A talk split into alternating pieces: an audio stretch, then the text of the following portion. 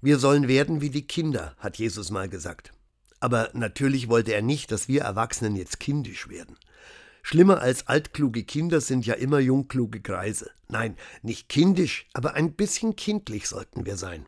Und, weil wir gerade schon vom Klugsein geredet haben, dazu gehört, dass wir neugierig sind. Nicht auf Klatsch und Tratsch, sondern auf Erfahrungen und Erkenntnisse, auf andere Menschen und andere Welten und auf anderes Denken. Das ist leider in unserer Zeit ein bisschen aus der Mode gekommen. Da will man nur noch das hören und sehen, was man schon kennt und weiß.